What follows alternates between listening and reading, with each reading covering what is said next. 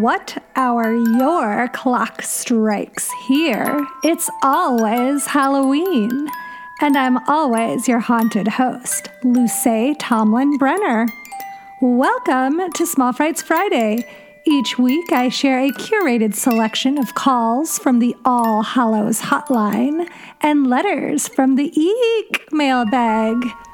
But before we dive into those, I have something to celebrate. We, it's always Halloween, just hit 20 patrons. Oh my goodness! 20 of you are funding two history episodes a month or one history episode and three small frights episodes. Wow, that is so incredible. Thank you so much. I want to welcome our two newest Patreon Ghoul Gang members, Natasha Donahue and Sadie Fisher. So, thank you, Natasha, Sadie, and the entire Ghoul Gang for ensuring this podcast gets to stay independent, ad free, and sustainable. We have our bi monthly Patreon movie night and discussion coming up this Sunday, February 21st at 5 p.m. Pacific Standard Time. That's LA time here. we'll be watching a witchy movie as February is the month that the Salem witch trials started in 1692.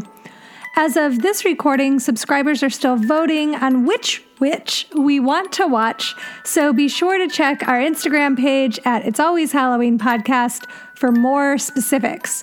If you want to join us for movie nights, ghost stories, and more, you can subscribe and support the podcast at patreon.com slash it's always Halloween. There's a link in the show notes and on Instagram as well. Ghoul Gang member Elisa wrote in and suggested a tip jar for people who want to support the podcast with a one time donation. And I love that idea. So, starting now, you can donate to the podcast in any amount through Venmo using our podcast email. It's always Halloween podcast at gmail.com.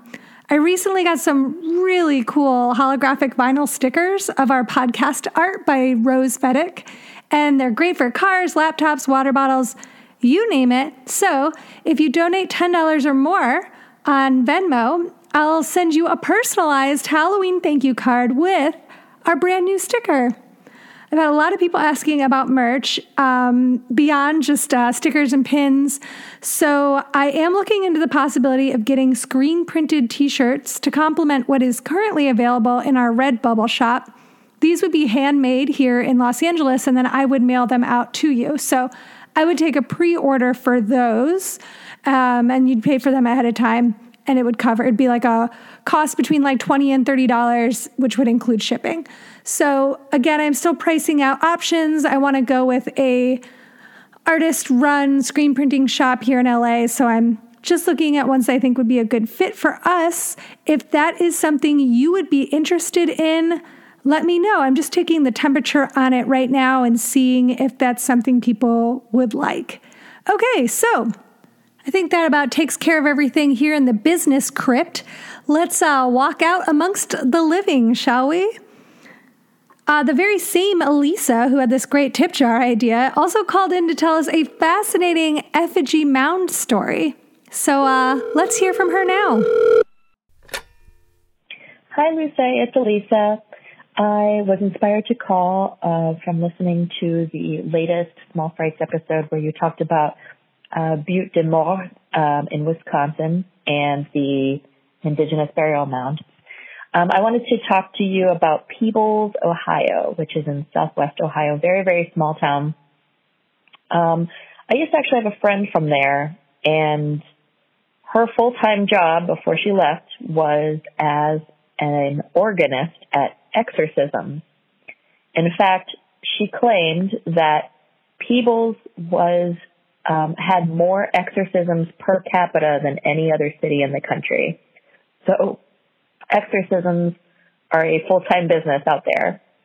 Um, one of her theories as to why there are so many is because the town's main drinking water source is a natural spring that flows out of the serpent mound that is located there. Um, the serpent mound is an effigy mound uh, it does not have any people or artifacts in it at all. it's just um, the world's longest serpent mound. There's other mounds that are serpent shaped throughout the world, but this one is the longest at about 1,500 feet. Um, so it's a mound that's about three feet high um, and the shape of a snake with a coiled tail, and its head uh, is an, has an open mouth and an egg inside of it. Um, one of the fascinating things about this uh, burial mound is that it was built um, by the Adena culture. It has also been theorized that it was built by uh, the Fort Ancient culture, but the Adena culture seems more likely uh, around 320 BC. Um, and it is built on top of a meteor impact site. So when they have done soil samples, they've seen that there's strata of earth inside of it that should normally be much further down that have been disturbed and lifted up. So an, an impact, uh, a meteor impact hit the area. Um, and then this mound was built on top of it. And the mound is actually significant in that it represents all of the astrological knowledge of that culture. So the head of the snake with the, with the egg in the mouth is perfectly aligned with the summer solstice, um, sunset, I believe. And the coils of the tail are aligned with winter solstice and the curves of the snake line up with various lunar phases um, of the year. So I I love that mound. It's there. It's fascinating if you want to learn more about it. Um, anyway, people there's a there's a natural spring that runs out of the mound, um, runs through the mound rather, and that's where everybody in Peebles gets their drinking water. And I have drank that water, and I did not go crazy, um, and I didn't get possessed. I think.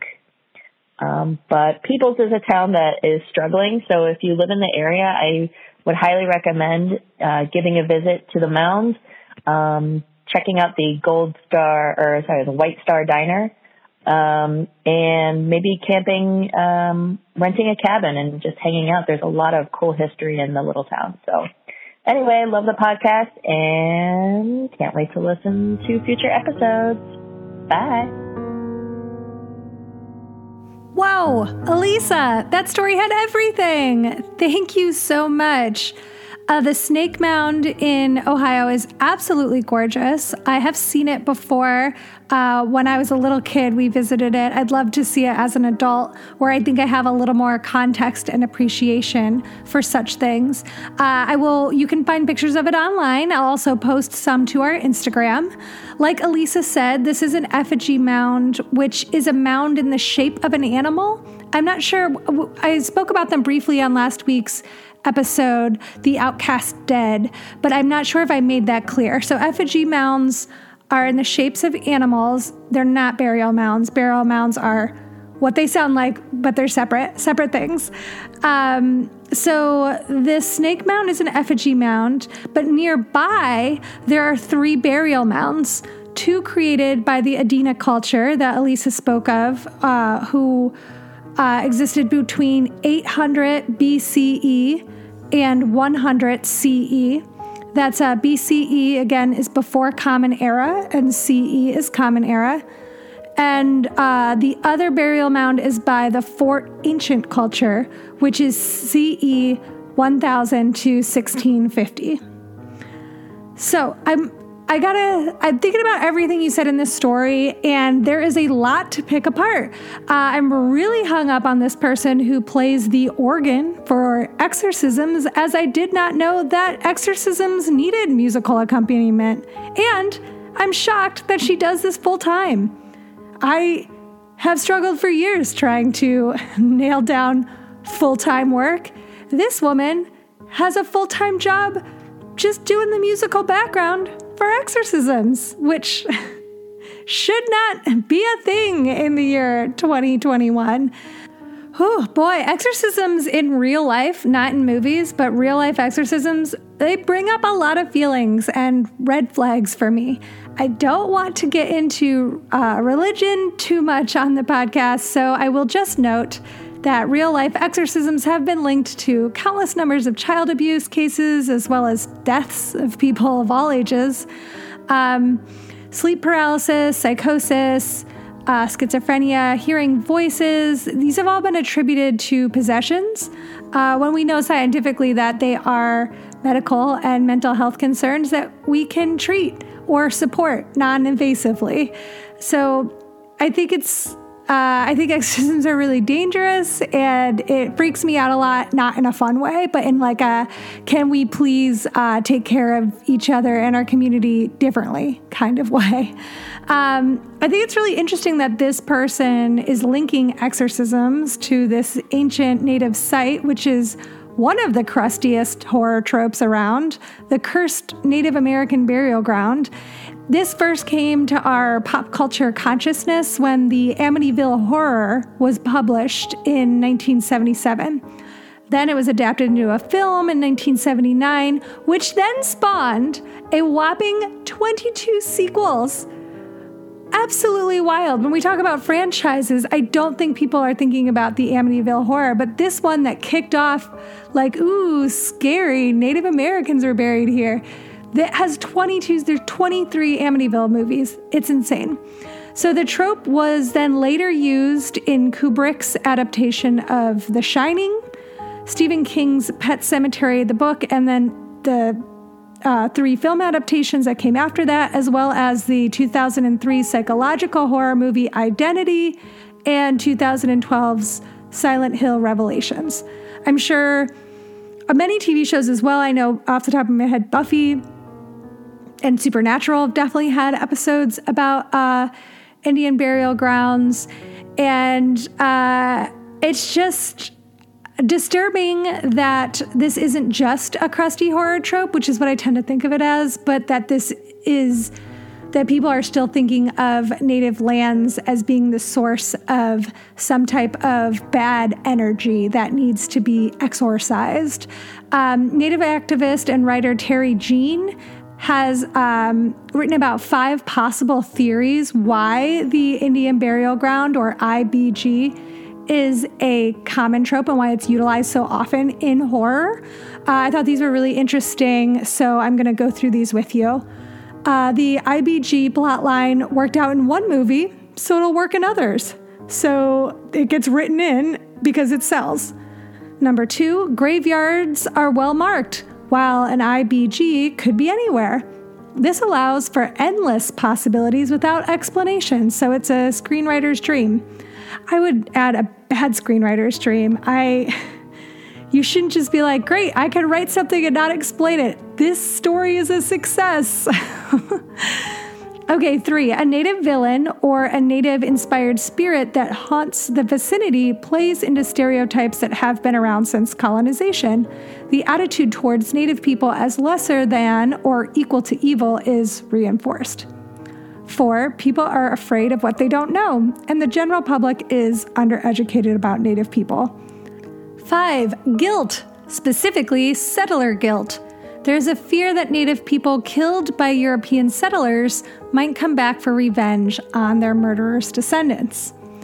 Okay, so these theories were detailed and writ- written at length about in the article Digging Up the Indian Burial Ground Trope by Shea Vassar on Film School Rejects, which is one of my favorite websites if you're into uh, film and breaking down all aspects of it and thinking about it critically. I love Film School Rejects. Shea Vassar is specifically a really interesting uh, film critic and uh, does a lot of really great cultural analysis for that site and on her own Patreon as well. I just want to pull a couple pieces from this article that I really like. So um, Shea goes on to say, the most frustrating aspect of the Indian burial ground is that we're talking about a bunch of dead Native people and this adds to the incorrect narrative that all Native Americans are extinct. I'm here to tell you that we are still here, and I am evidence of that. We're not all buried in some unmarked grave, driving a stepfather to murder like in the Amityville horror, or turning your dead cat into some sort of demonic being from Pet Sematary. For the most part, we're working to fill the gaps where the American educational system has failed to teach about our existence and are attempting to reverse the harm from underdeveloped plot devices like the Indian burial ground. The Indian burial ground is a watered down portrayal of Native culture as a monolith that existed in the historical past instead of the vibrant and diverse umbrella that the term Native American covers today. This isn't to say tropes can't be used correctly. I'm hopeful that eventually a native filmmaker will use the Indian burial ground trope in a satirical way and point out some of the issues with it using new media. All right, so really appreciate that article from um, Shea Vassar, and I will put that in the show notes. Elisa sent me another article in addition uh, with this voicemail. Uh, this article is from the Cincinnati Enquirer, and it's about a prayer group, a Christian prayer group that confronted the members of the American Indian movement back in December at the snake effigy mound because the uh, quote Christians thought there was a quote dark energy coming from the mound. Philip Yenyo, the executive director of the American Indian Movement, told the leader of the prayer group, You need to leave. You have no right and no business doing this on a sacred site where our ancestors are buried.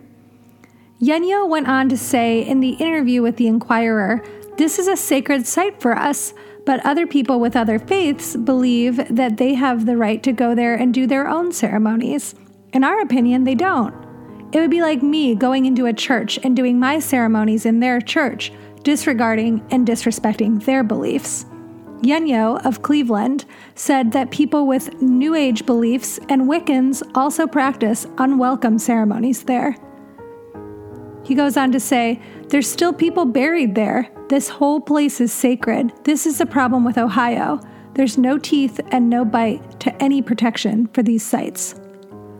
In his interview, the leader of the Christian group who went up against Philip Yenyo said, quote, There's a series of mounds like this all across the Midwest.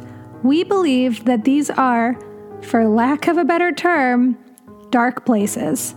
I'm not calling Indians dark. This has nothing to do with Indians.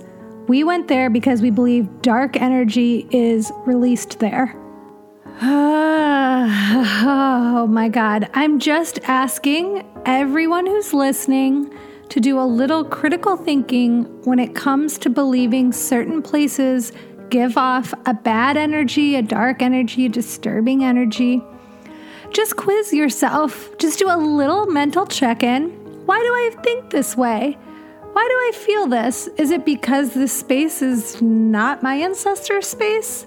Is this the space of people who have different cultural traditions from me? Do they have different beliefs than me? Is what I'm experiencing really spooky, or is it just not how I do things? I'm begging you to just really engage yourself into some deep thought, some journaling, anything that takes a little bit of time before you rush up to somebody of a different culture, especially a native person whose land we are all on here in America, and start harassing them. Because, of course, this has to do with indigenous people. It's their land, it's their effigy mound, it's their burial sites. To say it's not is absolutely out of your dang mind. That's like if I pointed to a Catholic church and said, Ooh, there is some dark energy coming from that place, but I'm not calling Catholics dark. This has nothing to do with Catholics. It's just, oh my God, that statue of Jesus bleeding is so spooky. I gotta do, I gotta do some of my special cat prayers here because I'm in a cat religion and I pray to kitties to get all this spooky energy out of here. And I just got to get it out. Ooh, in this picture, this terrifying, what do you call this? The light streaking in like this. Oh my God, stained glass with a man holding his head. This energy is bad, but it has nothing to do with you. Just get out of here real quick so that I can do my cat prayers here. All hail the tabbies.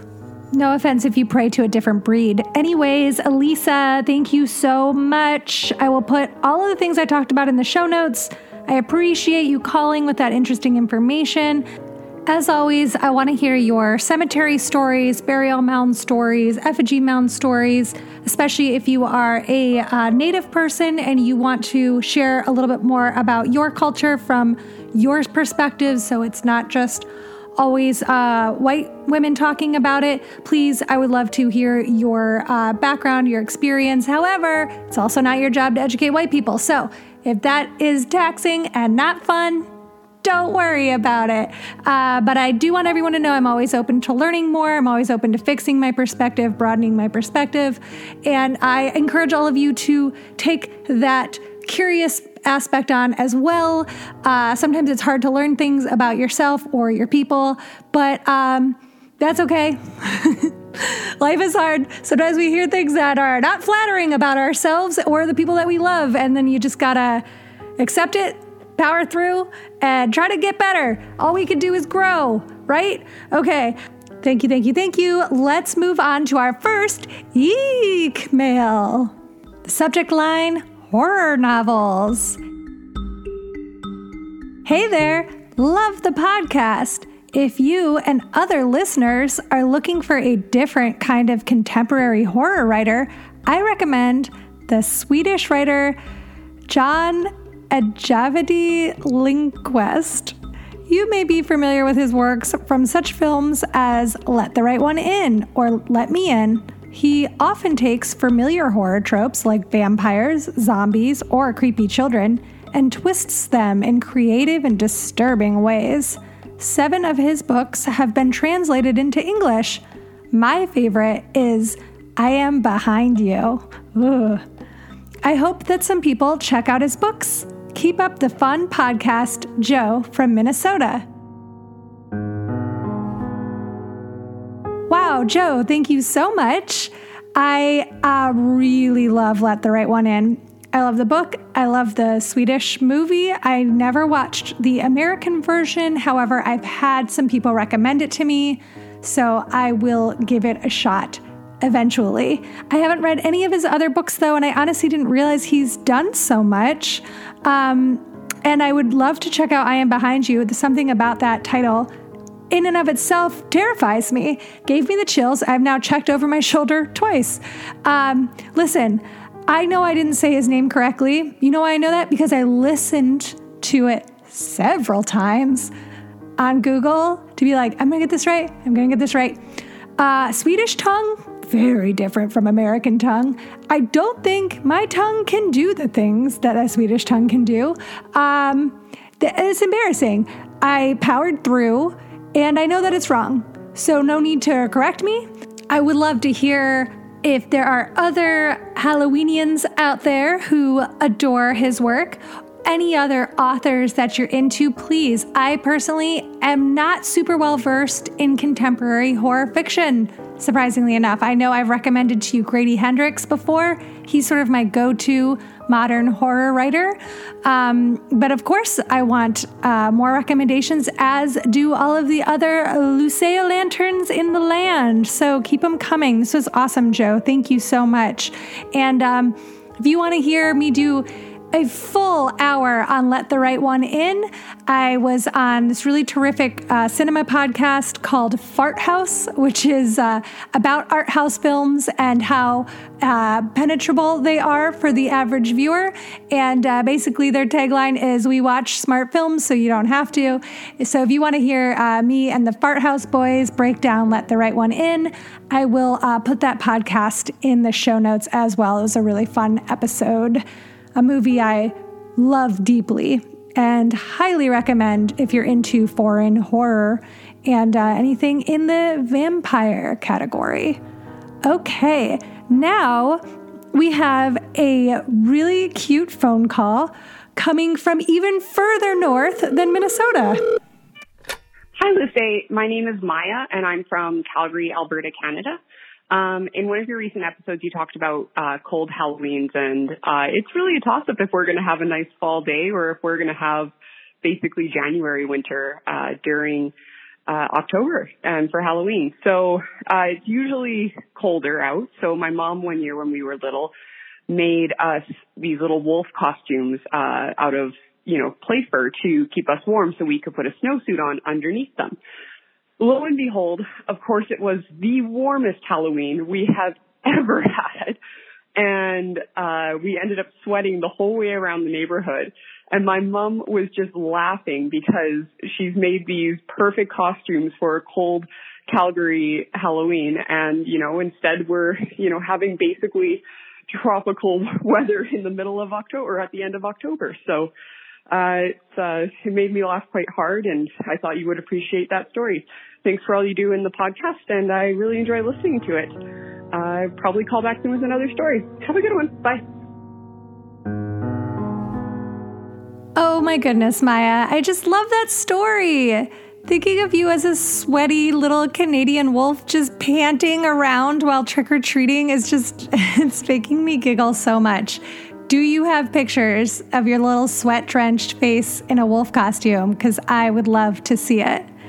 Um, your story, oh, and your mom is just so cute too. Like, I'm on top of it this year. Like, this will be the year that my children are warm. And then it totally backfires. God, what a bummer. Um, your story reminds me of when I dressed up as Linda from Halloween, uh, PJ Soles character uh, in the 1978 version. So it was this was a Halloween party uh, that was like seven or eight years ago. I was an adult. Um, I went with my ex, who was dressed as Bob the Ghost, uh, Linda's what she thinks is her boyfriend, but is actually Michael Myers as a ghost. Anyways, um, both of our costumes were sheets made of sheets. I specifically had mine wrapped around me, like somebody who would just get on getting out of bed and taking a phone call. Um, and I had like a little tank top and little shorts on underneath, but it was so hot. It's always so hot in LA. It's like 100 degrees. So I've talked before about how I think that sexy costumes actually originated here in Los Angeles because we are the hot Halloween capital of the world. Um, sexy costumes aren't really for me. I like to go the more uh, scary route, or like I've also said in the past, uh, needlessly uh, niche, constantly prompting questions from people. This was one of those costumes. Uh, so I'm at the party all night in, in what amounts to be like a pigtail and sheets with like a telephone cord wrapped around my neck. And um, eventually I decided to go home uh, before my boyfriend at the time, and we lived just a few blocks away. So I walked home and it started raining while we were at the party. So I'm walking home in the rain with a queen sized sheet wrapped around me, and it's getting heavier and heavier. And it's like getting soaked with water. And now it's cold because it's raining. So I, I don't want to just be in the tank top holding this big ball of wet sheet. So I'm like kind of wrapping it around me still. It's soaking wet, it's dragging in the mud. I'm pulling it up, and then I've got mud on me, and I just have these two soaked pigtails and like this rotary phone. And it was such a sad feeling, like walking home dejected in like half of a couple's costume, soaking wet, covered in mud with old technology. It just was a lot. Anyways, I would love to hear about other people's Halloween costumes gone awry. Halloween costumes falling apart thanks to unexpected weather is certainly a mood, and I'd love to hear other listeners' stories. So, thanks again so much, Maya. Um, it really just is such a cute picture in my head of this experience. And I love that you have this sweet memory of it. So please, if you've got pictures, let's see them. And um, I've got another weather related trick or treat story here. Uh, this one's an email. So the subject line is Blizzard of 1991 costumes. I too remember the blizzard of 91, as mentioned recently on your show. It hit the whole Great Lakes region. Most kids always wore warm costumes in my town due to the weather that time of year. But in 1991, even a warm costume wasn't enough. I remember having to go out in my warm wool wizard costume wearing a heavy winter coat over it. Aw. Everyone I saw out trick or treating that night was wearing coats over their costumes. It's just not Halloween unless people get to see what you're wearing. So at every door, I would quickly open my coat to show it off and then quickly close it again. It seems everyone had the same idea. I saw other kids flashing their costumes like this throughout the night. The adults found it hilarious. I wasn't old enough at the time to get why, but now of course I do. We were all quickly opening our coats like flashers, showing off our costumes instead of our birthday suits. We even did it to each other, passing on the sidewalk to show our costumes to the other kids. God, that's cute. Just a quick flash and then bundled back up again from the cold. I remember when I got home, my candy was frozen solid. I had to wait for it to defrost. It certainly wasn't the best Halloween, but it sure was a memorable one. Longtime Luceo lantern, Chris. Oh, Chris, this is such a cute story. I wonder if you can hear the smile on my face. This is just, uh, Chris, this story has everything that I love about Halloween in it. Just, just the earnestness, uh, the the pride, the excitement, the like nothing is gonna hold us back from a special experience.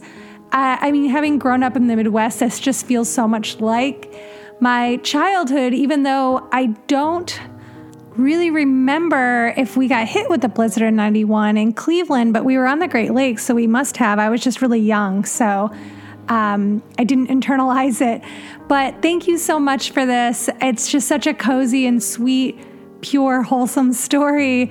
And um, just the idea of like, I'm picturing like a chunk of candy all frozen together in the shape of like one of those plastic jack o' lantern trick or treat buckets. and it's just so funny to me, like chipping off a Snickers because you're like, please, and then breaking a tooth on it. Clearly, I'm imagining an entire scenario here that you did not describe, but I'm just having a ball with this memory. So, thank you so much, Chris. Again, listeners, please, I love your trick or treat stories. I love your trick or treat pictures. Keep sending them in. I actually got a ton of them recently through DMs on Instagram, which are great. Um, I'm just uh, kind of getting through all of them still. So, Feel free to resend anything if you think I have missed it. I'm not purposely ignoring anyone, and I'm excited to boost everybody's uh, stories and memories and pictures. And I love sharing all of this with you guys. So thank you for sharing it with me.